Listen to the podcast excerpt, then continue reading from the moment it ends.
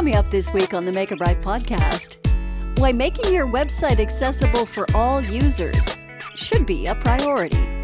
Given the size of you know modern b2b buying committees being so enormous i mean gartner was saying a couple of years ago that there was eight people in uh, in each um, buying committee now they're saying it's as high as 14 mm-hmm. you know and just given the percentage of disabled, um, uh, the numbers that I have are largely around the American population, but given that percentage, I mean, there's a good chance that there could be someone with a disability on the buying committee that is looking to work with your company.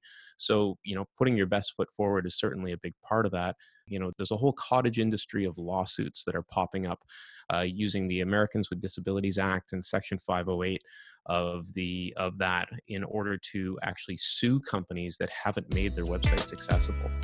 Jeff White is a user experience and website accessibility expert, and he'll be my guest this week on Make It Right.